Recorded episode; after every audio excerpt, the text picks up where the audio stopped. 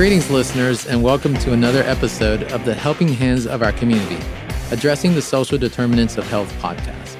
I am your host, Roger Seclupe, and alongside my co host, Dr. Drew Reynolds, we are here to highlight the incredible work of individuals in our community who are helping create healthy and thriving communities.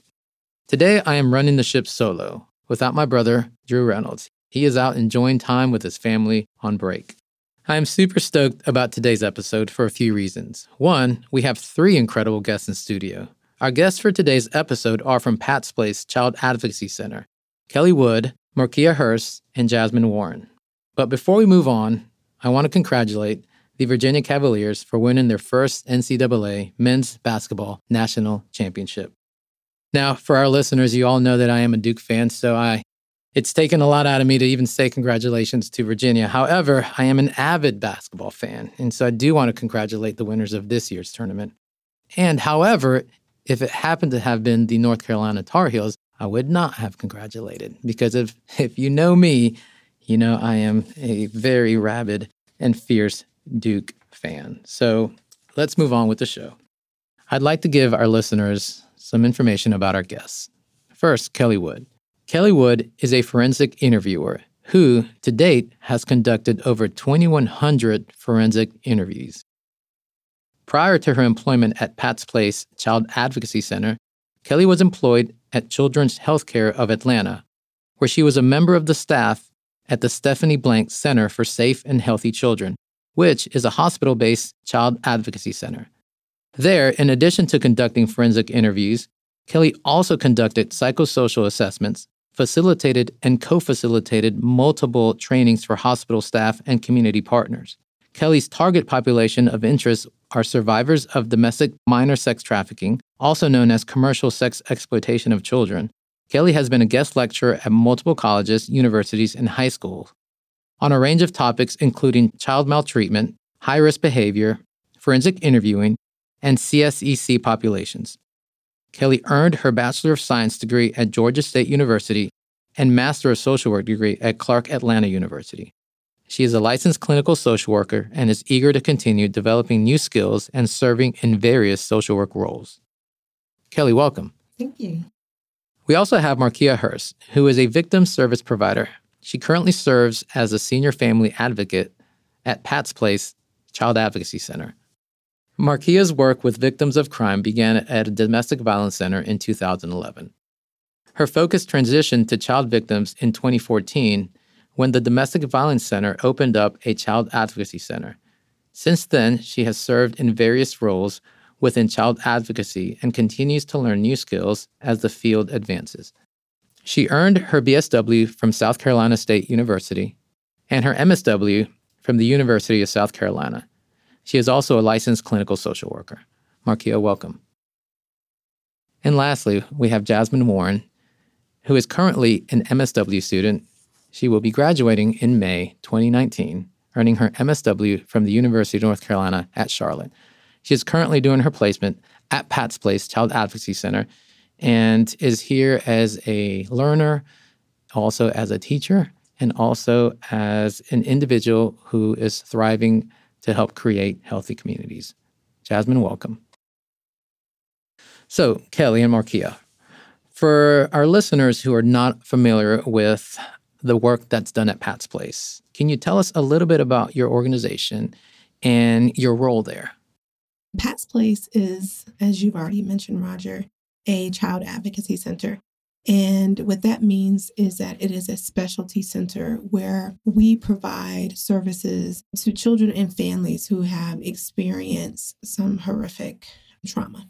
And that trauma can include um, being exposed to child maltreatment, it can um, include exposure to child sex trafficking, um, sextortionism, as well as witness to violence. And Markia, what am I missing? Homicide. Homicide, absolutely. And so, several of the services that we provide to children and their families would include family advocacy, which you've already mentioned. Markia is a phenomenal family advocate, forensic interviewing, medical services, so forensic medical evaluations, trauma informed treatment. We also provide prevention and education and outreach as well as um, MDT coordination and um, human trafficking services. And so we hope that by utilizing this system, which it became a model, it's really the Child Advocacy Center model. And what that means is we learned prior to developing this model that traditionally or historically, children who disclose some type of abuse, instead of having one center where all agencies would come together and coordinate and collaborate in order to be able to provide service and to be able to obtain details regarding the investigation, what we learned um, was that children would often have to go through multiple systems. So it could start, let's just say a child disclosed something at school.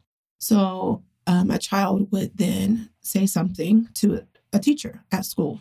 And then that child would then be referred to a school counselor and then would have to tell the school counselor the exact same thing they just told that teacher mm-hmm. and would often have to then tell the principal and then the principal would then have to call other services like YFS or C, um, CPS, and the child would then have to talk to CPS and tell the exact same disclosure, and then have to meet with a police officer either at the school and or at that precinct and tell the exact same thing, and then be sent to a hospital where they would have some type of forensic medical evaluation and have to tell medical staff the exact same disclosure.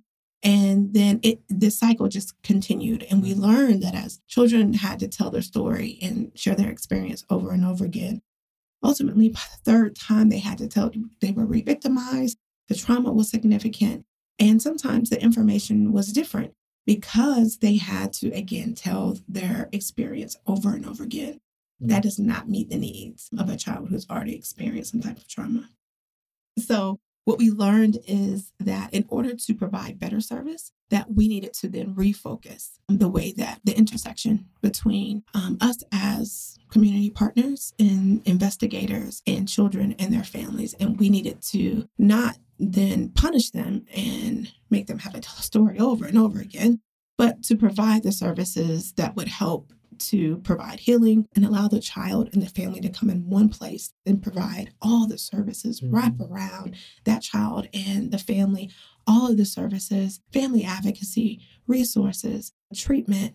And um, sometimes they're also in need of other services, as um, Markia can speak a lot to that um, housing, education, um, poverty, so many things that we learn that families are in need of other than just the the trauma they initially disclosed um, about. So we had to change the way that we provided service to this to this population. It's almost like it's giving back a little bit of that control that they didn't ask to lose when this happened. Absolutely. Right. And you're right. Kind of, I could imagine going through six, seven, eight different places or meeting six, seven, eight different individuals at different times. Absolutely. Throughout the week. Absolutely. And how much of a loss of control that must feel for the kid Absolutely. and for the parents or for their caregivers. Absolutely. And for a child, what does that mean? Does that mean that I'm not believed the first time mm-hmm. I talked to my right. teacher? Yeah. Does that mean that I didn't say the right thing the first time that I have to say it again? And I think that's very confusing. Mm-hmm. And I also think that it it somewhat is punitive right. um, mm-hmm. to make a family go to multiple agencies and, and systems, not because they did something wrong, right. but because something has been perpetrated upon them, again, outside of their control. Right. And then also how, how scary it must feel for a child of any age, Absolutely. whether they're five or whether they're 15. Absolutely. Of having to speak with all these authority figures in those settings, you know, whether it's at the school setting or the, or the hospital or the police department. And um, Pat's Place is there to provide that sense of safety, security, where a kiddo can just feel like I can be me. I can I can start the healing process here and not have to go through all these multiple places. So I really feel like what Pat's Place has been doing for all these years is really beautiful. Markia, let's talk a little bit about your role. Mm-hmm. Kelli had mentioned uh, you play an, an, important part in the lives of many children and families and for the organization. So let's talk a little bit about sort of what, you know, what you do. Yeah. So when when families come to Pat's Place, the advocacy team are the first to to meet with that family and to to kind of navigate them through uh, through their appointment at Pat's Place and and really provide just a sense of comfort. We we kind of are sometimes like the the mommies of the you know of of the Child Advocacy Center um, because we want to make sure that that family is comfortable. We want to make sure that the child feels safe um, to talk. We want to make sure that the parent understands all of the different facets of what's going on. And so we really navigate them through their entire appointment at Pat's Place. And then we are their go to person after that. And so um, when they go home or after their appointment, all of their questions may not be answered. They may need therapy services, they may need food, they may need have questions about the criminal investigation and so we um, are their go-to person we make sure that they leave with our direct contact information and they know that they're not in this by themselves um, and that we are truly here with them and that if we don't know the answer to something that we can we can find out for them and it's really important like you mentioned it's there's so much more involved with that process of disclosing that type of experience, that story. You know, again, whether you're five or 15, it's a ripple effect. You have the actual experience that causes that individual and their family's systems to sort of start colliding or maybe even drifting apart. And that could include social support, natural resources, transportation, like you mentioned, housing, employment, definitely education. And so, what does that mean? How, how does somebody who's experienced something as traumatic as child abuse, sexual abuse, how are they able to navigate everything? And so, again, y'all play an intricate role in that individual's life. And by doing so, you're addressing the social determinants of health because we don't realize how an experience like this does dramatically change and shift the narrative of that person and their family's lives from that point forward. It's just not a, oh, this is just going to be something that's going to feel different for a week. It's a, this is going to be different forever. Yes. Mm-hmm. That makes sense? Yes. Oh, yeah. Yes. Families mm-hmm. really are in crisis, yeah. I believe, when they come through our doors. And um, they're in crisis and have no clue what to do. And what does this mean? This is a new normal. And parents, I believe, have so many questions about who to talk to, how do they parent, um, how do they support their child, and if the alleged offender is someone who they know and love, who do they believe and how do they support both of them? How do they support themselves? And so I think that we allow them to come into, um, as we say, our home, our space, mm-hmm. and help to walk with them and navigate this new experience, this new normal that they are going to have to live out. And when they have no clue how to do that. And so I hope that um, we're able to provide it. I know our family advocates do a phenomenal job of helping parents who are really just trying to have it together for their, their children and to be as strong as possible, but who need so much support themselves to be able to come and support those parents who are then able to then support their children um, in this state of, of sometimes crisis and just feels like chaos. Right. Jasmine, I'd like to get your perspective just from from an individual who is going to be starting the field here pretty soon as you graduate, and you've been at Pat's, Pat's Place for for a year now in, in placement. Can you offer your students' perspective, sort of, of what what you've what you've absorbed, what you have observed, and what how this placement has prepared you for your work as a social worker coming up?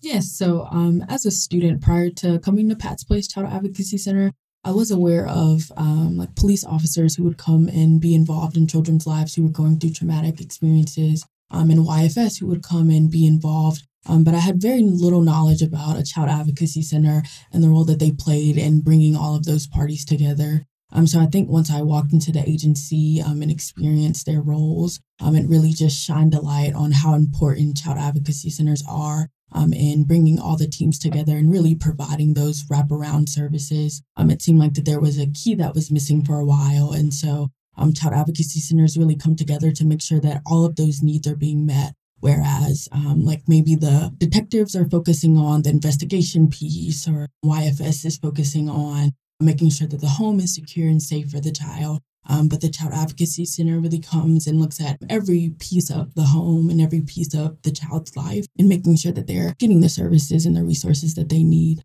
Um, so it's really been a pleasure to watch that process unfold um, and to be able to participate in um, helping to provide for some of the families in our community.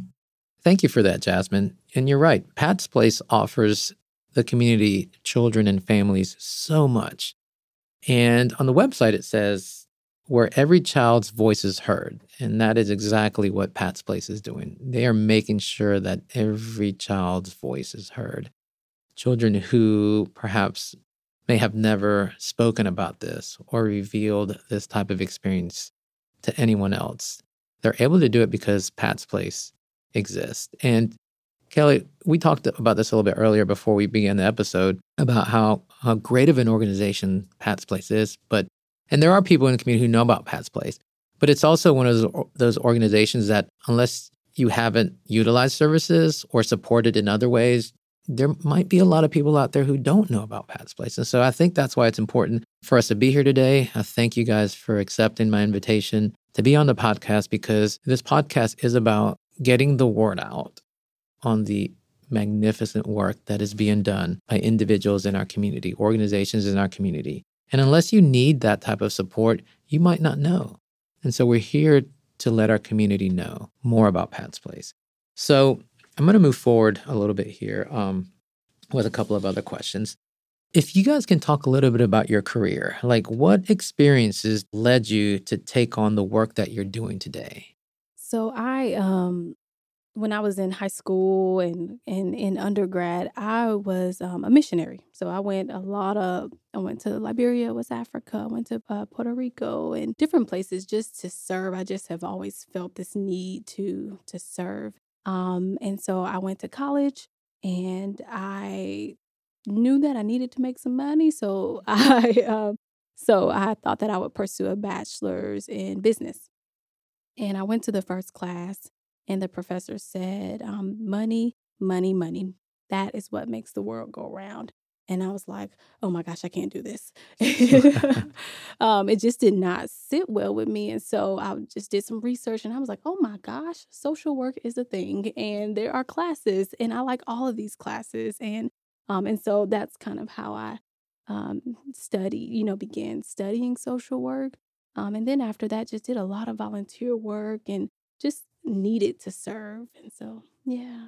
We're so glad that you did not move forward with that business degree and uh, not only obtained your BSW, but you obtained your MSW as well. Yeah. So, and, that, and, and, and you were an LCSW. That's wonderful. Thank you. Thanks for sharing, Markia. Mm-hmm. Kelli, how about you? Very similar to Markia. Um, when I was in high school, I was um, really active in my church and did a lot of outreach. And one of the things that I really loved um, outreach programs that they did was working with youth and usually problematic youth. So we would often go to um, RYDCs or regional youth detention centers. And I always had an opportunity to speak with teenagers there who, um, for one reason or another, they found themselves in that situation, um, ready to get out and just a lot of elements that kind of intersected together that was sometimes beyond their control. And that was never the choice that they wanted to make. But just unfortunately, that was where they ended up. And I found a, a I drew to that population. And so I knew that I wanted to work with that population. And so when I thought about going to um, school, I was thinking, well, perhaps sociology, which is what my bachelor's degree is in. But then shortly thereafter, near senior year in undergraduate, I learned about this wonderful program called social work and thought, huh, why is I never heard of that before? How is it that I just learned about that in my senior year? And so I was determined to then pursue that as far as my graduate degree. And just as Markia stated, I was amazed and thought someone knew exactly what I wanted to do professionally. I knew my heart. And they developed this program just for me clearly I was the only person in the world who they developed this program for because I thought it spoke so so much to what I wanted to do. And so then I, I pursued it and I, I wanted a program that I thought would in, involve so many different um, aspects of social work, including going to a historically Black college and mm-hmm. university. I wanted that experience as well. And what did that mean for for me and, um, other populations? And so that's why I really pursued it, and I've been very happy since. How about you, Jasmine? So similar to Kelli and Markia, I was also very involved within my community throughout high school. Um, I went to a high school that required us to complete community service hours as a um, graduation requirement. Oh, wow. um, so Whereas we were required to complete about 100 hours, I ended up completing about 200 plus hours. Um, so I really knew um, early on that being involved in my community was something I was interested in. Um, it took me a while to figure that out. Once I went to undergrad, I majored in forensic science um, for about a semester. um, didn't last very long. I knew that I really wanted to work with people, and I do have a passion for working with children. Um, so I stumbled upon social work, and I fell in love with it. We're glad you're here. We're glad all of you guys are here, and we definitely are fortunate to have individuals who are invested not only in the community but the future of those who are experiencing incredibly terrible and bad circumstances that they never asked for. And so you guys are here to provide that support and also to provide a way for folks to heal. So thank you. I myself have a connection to Pat's Place, um, as as Markia and Kelli know. Um, I do some consulting work with Pat's Place um, as a bilingual consultant, and uh, have been very fortunate enough to have worked with um, families who who just who want help. They want help. They want to be heard, and they just want to feel supported. And they want somebody to be present with them as they go through this terrible experience. And so I've been again, I've been very blessed to have had that opportunity and those uh, connections with not only the children and families, but also with staff at, at Pat's Place as well. So, so many of our listeners are probably interested in how you have made this work a part of your not only career but your mission in life. What advice do you have for new social workers and helping professionals interested in your area of expertise? Hmm, that is such a loaded question. oh gosh, you know, I think that this work is very um it's very personal work. You have to bring yourself. Um, we don't have an instrument or a tool, you know, a physical tool. We have who we are and all that we come with and our experiences and our our empathy and our care. Um, and so, because we bring all of who we are, then we have to be so careful to take really, really good care of ourselves. And I think we are the worst at it. I think we are so bad at taking care of ourselves because we want to take care of others. We um, we are fine with um, us being on the back burner. But if we want, if you want, if anyone wants longevity in this field, um, one must care for themselves. And I think that that looks different for a lot of different people. It could be family time. It could be, you know, exercise. It could be food. It could, you know, it the there can be all kinds of things. But I think that that would be, you know, number one. Um, and to stay genuine to to who you are. And at any point, if you know, if it doesn't feel right, if it doesn't feel well, um, then that's a good time to examine and to see can I still do this work? Is it time for me to move on? Uh, because our, you know, our biggest thing is do no harm. We never want to do harm, and so we have to really be thoughtful and, and introspective and really um, look at ourselves so that we can serve the best. That's good. That's great advice because again, in the field of social work or in any helping profession, we are absorbing a lot of information where you guys are at Pat's Place. Y'all are absorbing a lot of information. And uh, that information is not, doesn't feel good. You know, it definitely is not feeling good for the individual who is telling you their story, their experience, but we're absorbing that. And so I think you're right, kind of this practicing self care, being aware, um, not pretending that it's not affecting us, because I can tell you a lot of experiences and stories that I've absorbed, and it becomes really difficult. And, and you may even sometimes question yourself how effective am I really being? You know, what can I do? And I think a lot of that is going to be us acknowledging I need a break or I need to step back or I need to I need to consult with my colleagues, right? And then for us to also um, keep an eye on our colleagues, check in with each other. Hey, are you okay? Hey, that was a really difficult case. Do you need to talk about it or do you want me to just sit here with you? Yeah. What do you think, Kelli? I absolutely agree with both you and Markia, Roger.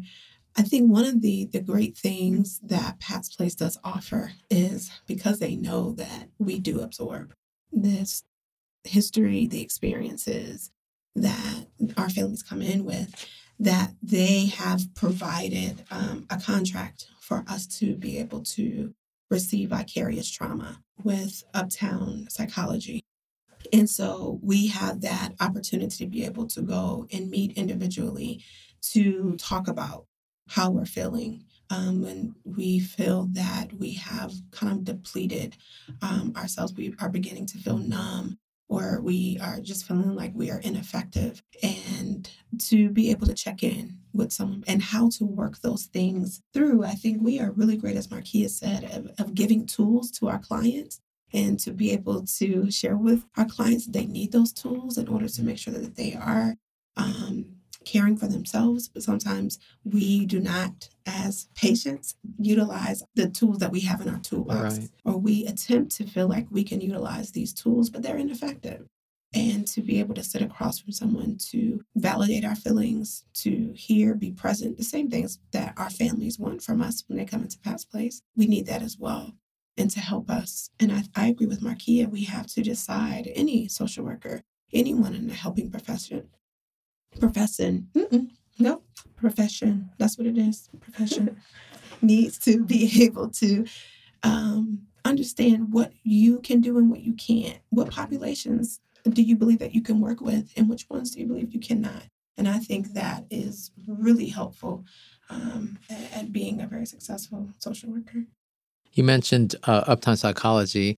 The uh, staff there are incredible individuals, and Actually, I'm really good friends with Antoinette uh, Souffrant and Meredith Stewart, who, um, shameless plug for our listeners, uh, they will be future guests as well. They have agreed to come on and talk a lot, a little bit about their work. So I'm really excited to have them uh, come on here in, in a few weeks. So, so I want to um, ask you a, a, question in regards to just like you, you as Markia, you as Kelli, you as Jasmine.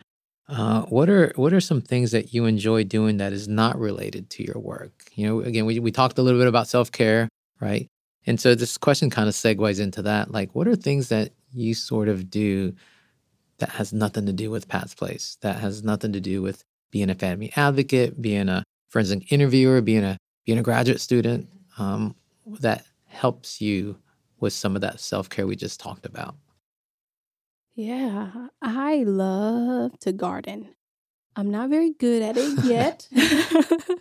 I am a work in progress, but I watch a ton of videos and I'm putting my little garden together. And so I just like to be outside. I like to play in the dirt. Um, I have a two year old, and so he is my sidekick, and we we go out there and we try our best. We grew three green beans last year, and we were so proud. but we didn't know what to do with just those three. um, but that is that is something that I love, love, love to do. Is there anything you're currently growing right now? So I haven't started, but I've only like started planning. And so my plan is to grow cucumbers, tomatoes. I really, really, really want a blackberry tree. Not sure how well it will do here, but I'm going to give it a shot. Well, I think if you give it enough TLC, it'll probably grow to be a very fruitful blackberry tree. Thank you. Yeah. Thank you. What about you, Kelli? Travel is my self care. I love to travel. And um, that's probably why I invested in my own self to become a travel agent because I just want to travel. Wow, awesome. So um, that's, I just really need some time for that to get away from it all. What's the most interesting place you've traveled to? Most interesting place? Huh. I would say Aruba would be the most interesting place just due to the great diversity ethnically there. And it was just beautiful. And I loved it. And I loved all the diversity. Maybe Aruba needs a social worker. They do. They really do. I could do it. I, I could do that.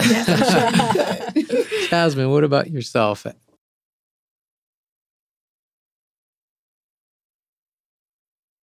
So as a student, I've chosen some really expensive hobbies because I haven't started working full time. Um, so I really like listening to music and um, doing art. I really like to paint and draw. I'm not very good at it.